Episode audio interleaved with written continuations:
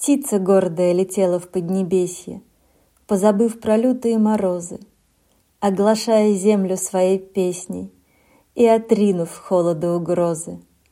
Не хотелось ей сидеть в загоне, Хохляться и ждать весны тягуче. Ей хотелось покорять вершины И лететь над самой ярой кручей. Пусть полет продлится лишь мгновенье, И замерзнут крылья в одночасье — Ей открылся мир огромной сказкой, И в полете том она познала счастье.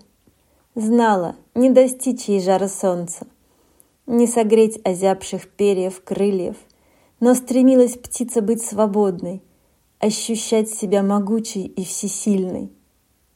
Миг прошел, и, падая с вершины, Допевала птица песню славы, И последним взмахом — белых крыльев отдавалась стуже на расправу.